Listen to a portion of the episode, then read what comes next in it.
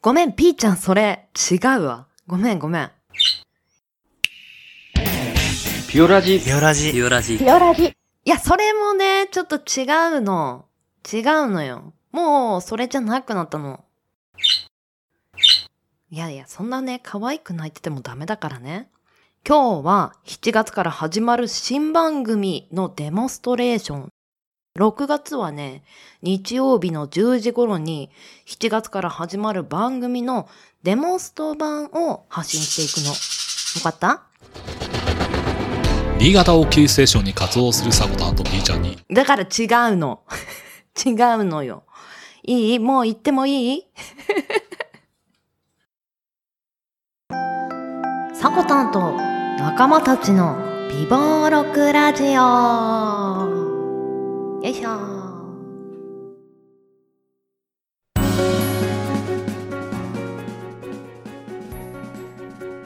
6月6日日曜日から6月12日土曜日まで今週の記念日です。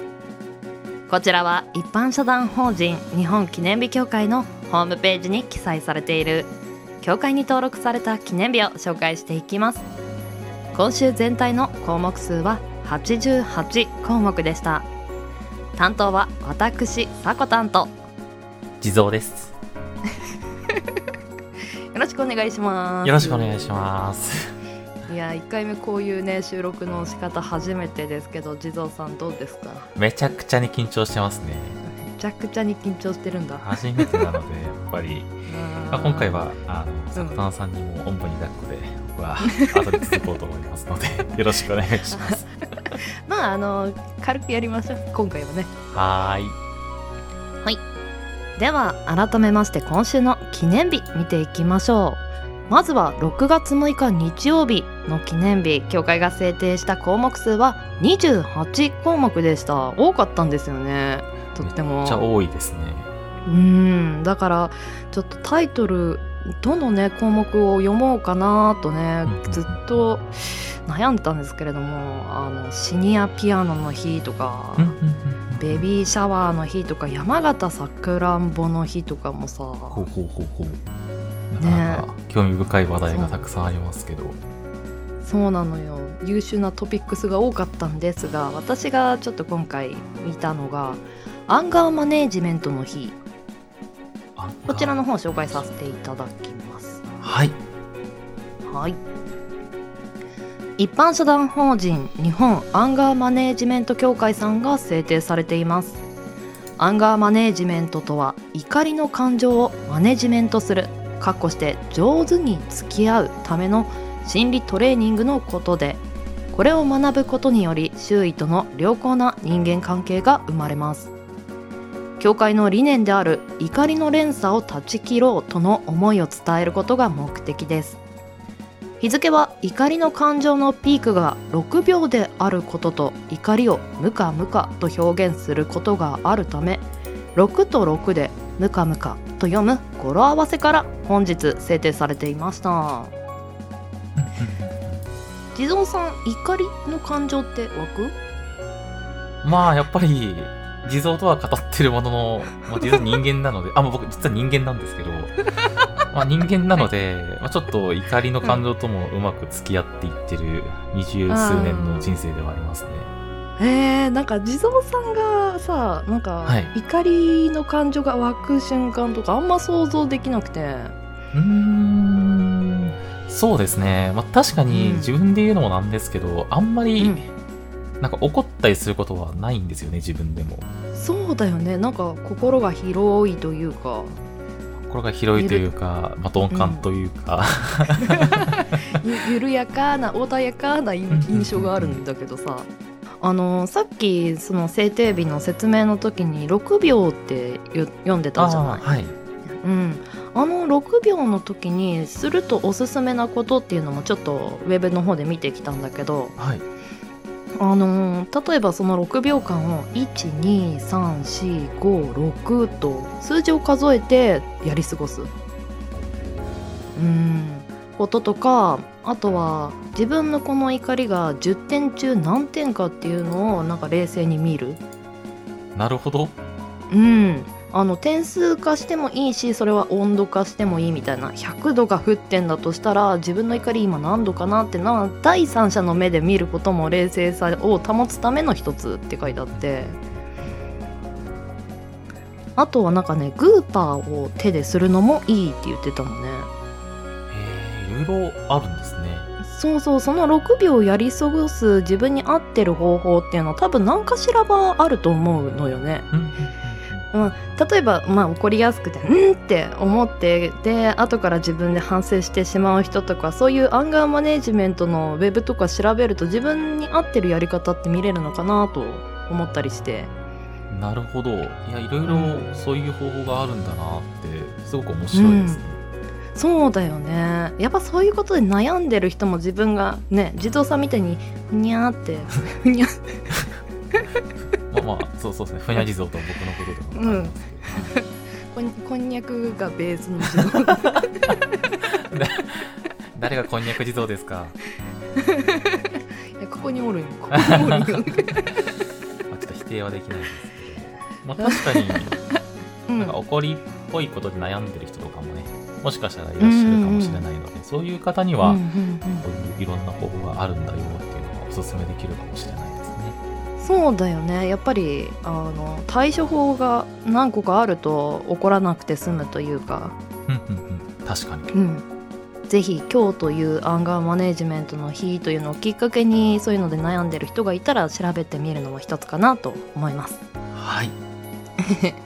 はいでは続きまして6月7日明日月曜日協会が制定した記念日項目数は4つでした気になるタイトルはもう私これは今日はこれって思ったんですけど無駄毛なしの日なんかちょっと2人で喋ってみたいなと思ってあちょちょっとなんだろう。あの、ねねなるほど。まああの男だ確かに。男性がさはい踏み入りにくい領域やん、えまあまあ、確かにそうですね。え、そうそうあえて選びに行きました、これもしかして。そうそうこれはあえてよしよし。よよし、じゃあもうちょっとあの心の覚悟をして、はい、ちょっと挑んでいきたいと思います。はい。お聞きください。はい。夏に向けて素肌を出し始める女性たちに思わず触りたくなるすべすべ肌を手に入れてほしいとの願いから世界で日本で売り上げナンバーワンの除脱毛ブランドウィードを展開するレキッド・ベンキーサー・ジャパン株式会社さんが制定されています日付は6がかっこ無駄毛と7でなし無駄毛なしの語呂合わせから明日月曜日制定されていました、なるほど。うん無駄毛なしの日なんてあるんですね。そうそう心して聞いた？心してきましたね。ヒヤヒヤしました、僕は。性もはい。無駄毛って処理する人もいるじゃん、そうですね、いらっしゃいますね。うん。まあ眉毛のね手入れとかはやっぱりちょっとしたいというかさ、目にまあ、見えるとやっぱりころは、眉毛とか、男性だとヒゲとか。ああひそっかひげね。男性はひげがあるのか。特に日本の女性って、うんうんうんうん。なんか無駄毛に関してはかなり意識高めなそうだね。方々が多いと思うんですよ。なんかすうん。僕外国出身の方となんか友達になる機会があったりして、でそういう方たちは結構、まあ、緩いというか、はいはい。もうしない方とかもいらっしゃったりしたので、うんうんうんうんなんか改めてそういう時に、いや、今まで自分が出会ってきた日本の女性の方々はうん。すごかったんだなと思いましたね。うはん確かにちょっとね肩を凝ってしまうような瞬間もあるんですよそのねうん風習というか、うん、そんなにそんなに気にしなくてもとも思ったりするよね。い。まあ、思っちゃいますよね。うん。まあ無理せず美をね楽しんでいただけたらという形で。確かに。はいでは続いて火曜日6月8日。協会が制定した記念日は8項目でした。私がピックアップしたトピックスはホールケーキの日紹介していきますはい。福岡県福岡市に本社を置き洋菓子の製造販売などを行うパティスリーカタカナで一流さんを各地に店舗展開する有限会社一流が制定されています記念日を通して大切な人との時間を幸せで価値のあるものにし年に数回しか食べないであろうホールケーキをもっと身近に感じてもらいたいとの願いが込められています。日付は1週間ごとのカレンダーの1日の下には必ず8日があることから1をろうそくに見立て8を丸いケーキの土台とすることでホールケーキを連想させる毎月8日に制定されている記念日です。甘いの大好き地蔵さん。はい、甘いの大好き地蔵です。あの今こそうやって読んでふと思ったんだけど苦手な食べ物ってあるんですか？あー、でもありますよ。苦手な食べ物。へえたなんなんでしょ例えばなんですけど、ううん僕あの、結構、えって言われるのが、うん刺身ですね。そっかなんか前ピオラジの中でも言ってたかもあー、行ったことあるかもしれないですね。はいはいはい刺身、生魚がちょっと苦手で、うんなので、お寿司とかもね、あんまりうーん好んでは食べに行かないんですよ、実は。あーなるほどそれ以外は特に目立った好き嫌いはない感じなのかうーん、あとは、梅干し、あとミニトマトもちょっと苦手ですね。なあーミニトマトというかなるほ生のトマトかな。はい。ちょっと酸味が強いやつは胃があれなのかもねなのかもしれないですね。まあ、下がお子ちゃまなのか。はい。いやけどなんだろう好き嫌いがない方がいいとは言うけれどもやっぱり体質ってあるとも思うんだよね、無理無理しないぐらいで美味しく食べてもらえる方が作った人も嬉しいよねそうですね。まあホールケーキの日というところでケーキは何が一番好きなんですか、ああ、もう僕は、まあ、結構、いろんなケーキうん、になんか、好みが移り変わってきたんですけど、うんうんわかるわかるわかる僕は、めちゃくちゃ同意された。そうですね。僕は今だと、あショートケーキが多分一番好きですかね。ああ一周回ってたどり着きました的な感じかなそうですね。悟りを開きましたね。一周回って。やっぱり、あの、生クリームと、あの、いちごが大好きかなっていう感じでしたけど、え、さ、さこたんさんとか、何のケーキが好きなんですか？うんやっぱいろんなところ通るじゃんまあショートケーキから入って、はいチョコケーキが来るじゃんはい。でその後なんかチーズケーキとかモンブラン行くやんはい。でその後ミルフィーユとかを知るやんそうですね。でねティラミスとかを知ってで今一周してまあフルーツタルトとかもねあるけどはい。一周して全部好きみたい ずずるい、それ。ずるくないですか？ずるいよね。だって なんて欲張りなんだ。オッケーオッケー。もう甘い話はここで終了にして6月9日水曜日協会が制定した記念日が14項目ありました。多めでしたね。はい。では気になる私がピックアップしたタイトルがですねサイバー防災の日。ほうほうほうほう。うん。やっぱりタイトルがちょっと新鮮が新鮮味があったのでこちらの方をピックアップしてみました。では記事の方読んでいきます LINE 株式会社さんが制定されています。デジタルデバイスが復旧した現代家の鍵をかけるのと同じようにスマートフォンやパソコン各種のインターネットサービスにおいても利用者のサイバー防災意識を高めて安心安全な利用を実現してもらうことが目的です。日付は6と9をセキュリティの鍵をかけるとの意味でロックと読む語呂合わせから6月9日水曜日に制定されていました。はい。うん。まあ、こういう世の中でしかも家から出られない世の中でこういうネットの安全面っていうのはね今一度なんだろう自分で確認しておくことって大事だよなと思って。うんうんうん、そうですね。うん。でなかなかそうやって思い立って見たりしないじゃない確かに。うん、ななんかのタイミングでこういうことがあって大変だったとかいうツイートや情報なんかを見ると自分で意識高めなきゃって思ったりするけど自分から意識して高める日っていうのにこういうふうに記念日が設定してあっていいなと思ってピックアップしたんだけど。うんそうですね。確かになかなか自分からうんこう意識的に調べたりとかあんまりないですもんね。水曜日までは私がちょっと紹介させていただきましたが木曜日からの、えー、と紹介は地蔵さんになりますね。では、えーここからは私がお話ししていきます。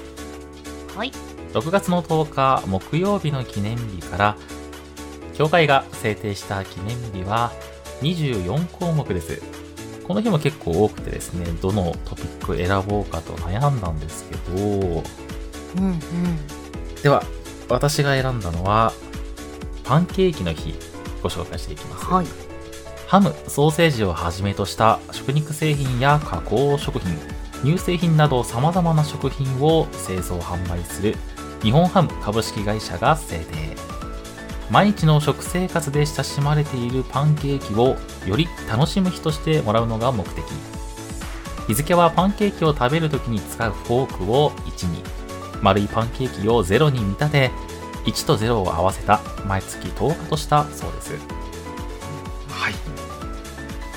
パンケーキ来ましたね まあちょっとスイーツだったので、この話題に触れずしてもう地蔵は語れまいということではガッとしい、地蔵はね。ワインの弁当まあ、さっきちょっとケーキの話でも触れたんですけど迫田さんはじゃあ基本的には甘いものって好きなんですか、めっちゃ好きです。あめっちゃ好きです。あめっちゃ好きですか。よかめったよかっ好きですよ。もう疲れた時にね、元気が出るのは甘いものっていうもう感じ。たああいいですね。パンケーキとかもうん。よく、まあ、食べに行かれたりとかはしてたしてるんですか？あのパンケーキとさホットケーキのさボーダーラインってちょっとわかんないんだけど あの、はい。パンケーキになるとさすごいメレンゲを泡立ててふわっふわになるじゃない、確かに。うん、私あれだとどっちかというとねシフォンケーキの方が好きで。ああなるほど。うん。だからあのパンケーキのジャンルでホットケーキというなんか昔ながらのなんかちょっとお重たいというかなんかうんうんうんあのあの感じの方が自分は好きで。なるほど。うん。で今食べに行くと結構あの今時のパンケーキしか見ないから、ね。あのどちらかというとホットケーキを家で作る派って感じ。あー。あでもなんかちょっとわかりますね、なんか昨今のパンケーキってもうふわふわうんうんうんうんうん。よりですもんね、そうなんであれがなんか別にまずいとか嫌だとかいう話ではないんだけど、なんかそれならシフォンケーキの方が好きっていう自分がいるっていうだけで。いいですねそのこだわり。うんうんじゃあじゃあちなみにそのまあ、うん。パンケーキかっこホットケーキってうん。桜壇さんはトッピング何？ね。ね乗っけますかえやっぱメイプルシロップとバターがね。ああこれは固い握手を交わしに行きたい。うん。来ましたって感じだ いいですけどね。そうそうそう。けどねバターいちごジャムも割と好き。うんえ？握手いいですかうん、握手しましょう。いいですね。うん。いや僕も何ですか、はいはい。メープル派なんです蜂蜜とかよりも蜂蜜もそうなんですよ。ね、蜂蜜も美味しいよね。だい蜂蜜ナッツとかも美味しくない？ちょっともうこれ以上なんか話が進んでいくと僕はもうお腹が空いて席から離れそうになるんで。こ 今日今週はここまでです。ちょっとそうなっちゃいそうな気がしてきたんでここら辺で止めてもらっても、はい。危なかった了解です。足了解です。まだつなぎつなぎ止められてるよね。はい、はいじゃあ続けて、えー6月の11日金曜日の記念日から教会が制定した記念日は5項目ご紹介していきますはいえー、5項目の中から選んだのはですね、梅酒の日です。では、ご紹介いたします。はい高品質の梅酒の美味しさを多くの人に味わってもらうことを目的に、大阪府羽曳野市に本社を置く梅酒のトップメーカーである長屋梅酒株式会社が制定。日付は雑雪の入梅の日としており、6月のこの時期に梅酒の原料となる梅の収穫がピークを迎えることと、この頃より梅酒を飲んで夏を元気に乗り切ってもらいたいとの思いが込められているそうです。梅酒ねあ、これはこれはえもしかして大好きセンサーそうですね あのドンピシャセンサーがピピンって察知しました今。なるほどなるほど。梅酒はじゃあ結構飲まれるんですね。そうですね。一番ぐらいに梅酒が飲むかもしれないかな。うんうんあうん。梅酒についてはですね、この後、えーうん。豆知識のコーナーでちょっと触れていきたいと思うので、まあそこでもうちょっと深掘りしていきたいなって思います。あなるほど。わかりました。はーい。はい。では先に6月の12日からご紹介していきます。はい。6月の12日土曜日の記念日から協会が制定したのは、え5項目です。はい。その中から今回選んだのは、晩餐館焼肉のタレの日、ご紹介いたします。ああ。いいですね。えー豊かな食品作りに貢献する。ブレンド調味料の無限の価値を創造するを二大ビジョンに掲げる。愛媛県今治市の日本食券ホールディングス株式会社が制定日付は同社の代表的な家庭用商品晩餐館焼肉のタレが発売された1989年6月12日にちなんだもので同製品を PR するのが目的だそうです。はい。あの、僕は、うん。何ですかね、焼肉とかを食べに行くときって、まあはい。お肉と白ご飯と焼肉のタレあの5項目3点セットが揃ってうんは初めて完成すると思ってる節が、ピーちゃんが怒ってるけど。絶対合ってるまあこの3つはピーちゃんが怒ってるけど合ってる合ってるうんうんうんうんうん。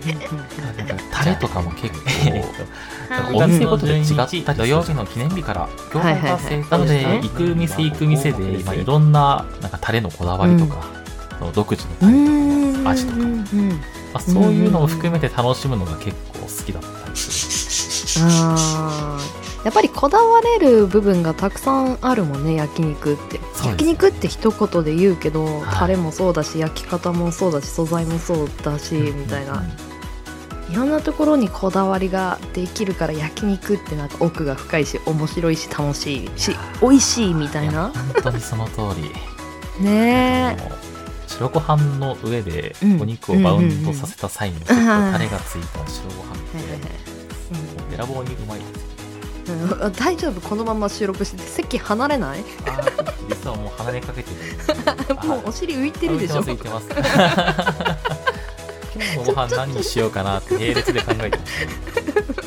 まだ終わってない。まだ終わってない。戻ってきて。はい。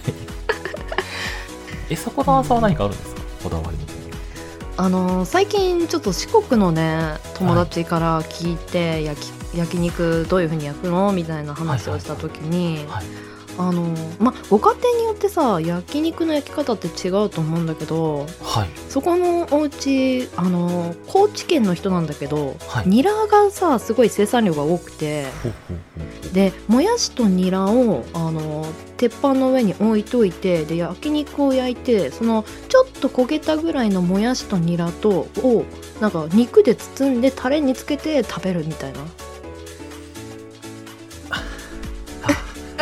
待って席離れない。で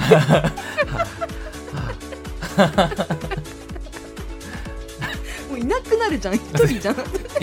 なんかもう狙いに来てますねそれは。いやいや違う。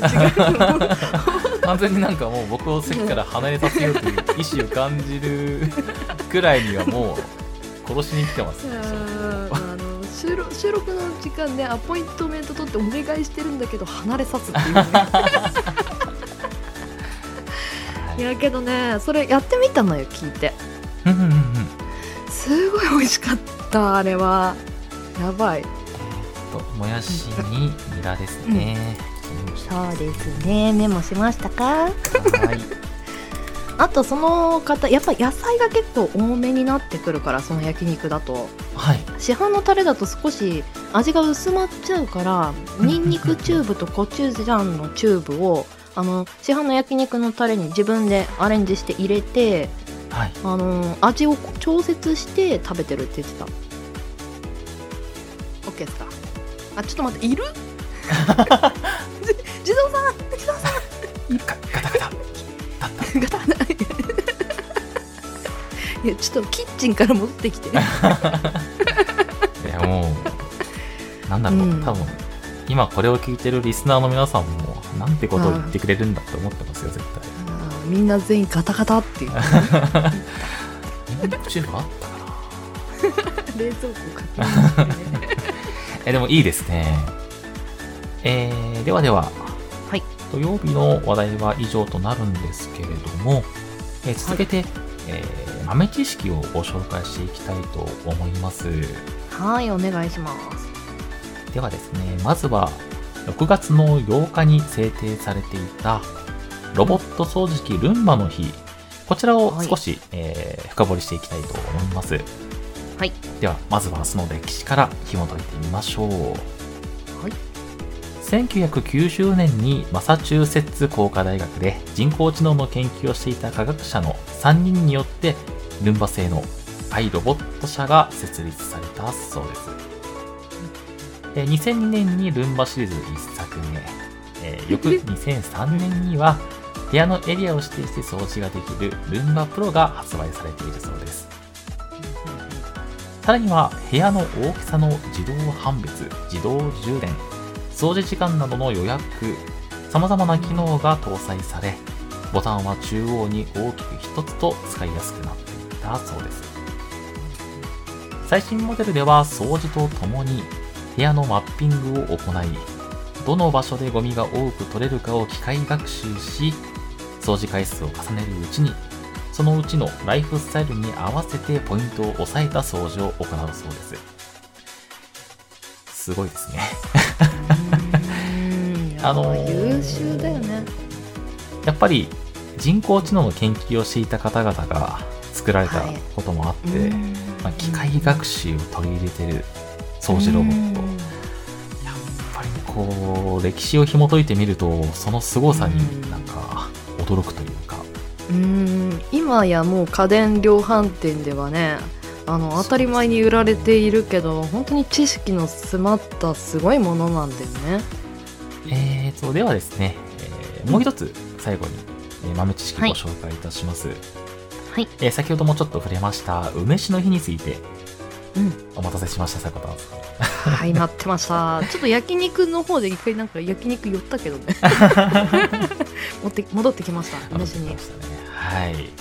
えーでは、そんな梅酒についてなんですけれども、はいまずは梅について触れていきたいと思います。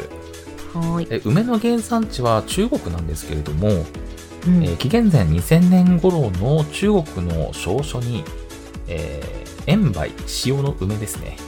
と書かれているのが最古の記録となっているそうです。うんで主に漢方薬などの原料として栽培されていたそうです。いやもう4000年の歴史があるんだねねすごいですよね。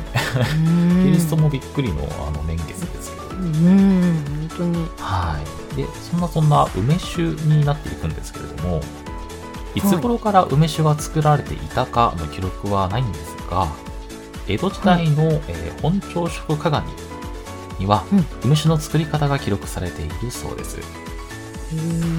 で、で当時はまだ砂糖が高価だったため流通量は少なく、一般には出回らず、限られた人の間で飲まれていたそうです。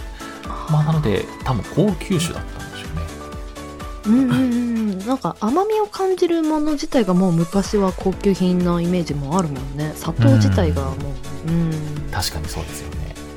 うんで、僕はあの、梅干しが苦手って言ったじゃないですか。あそうだねさっき言ってたね、ただ、梅酒は飲めるんですよね。で、梅酒につけられている梅も食べられるんですよ。うんっていうのも、実は僕の実家のまあ母親ですね。母地蔵がですね、母地蔵？ねはい。あの、梅酒をつけるのが趣味だったんですよ。おーで、え、サコダンさんって、うん。生の梅、あの梅酒に浸かる前の梅って、見たこと、触ったこと、嗅いだことありますか？見たことぐらいかな。あの青くてツルツルンとしたうんうんうんうん。本当に若い感じのやつだよね、はい、そうですね。うんうんうんあのですね、まあ、うちでつけてたので、その状態の梅とかを触ったりとか、嗅ぐことがあったんですけど、うん。うん。梅って、めっちゃいい匂いするんですよ。ああはいはい。本当にいい匂いして、うんうん。なんかもう桃に近い、まあ、桃よりもかなり香り高いような、すごいいい匂いするんですね、つける前の梅って。まあ、つけちゃうとその香りは、まあ、収まっちゃうんですけど、ああはいはいはい。まあ、そういう梅の香りとかを、まあ、楽しめるのも梅酒をつける方の、まあ、醍醐味なのかなとも思ってます。ね。えーではですね、えー豆知識のコーナーは以上とさせていただきます。はい。はい。では、えー協会が制定した今週6月の、失礼いたしました。6月の6日日曜日から6月の12日土曜日までの記念日をご紹介いたしました。ここまでの担当は、さこたんと地蔵でした。はい。ではでは、はい来週の今週の記念日の担当は、さこたんさんとふみさんです。いやー、女性陣ということでね、そうなんですよはい、またまたフレッシュな形でお聞きできるのではないでしょううんか。話がねちゃんと途切れるか心配なんですけど頑張りますはい、楽しみにしてます。はーい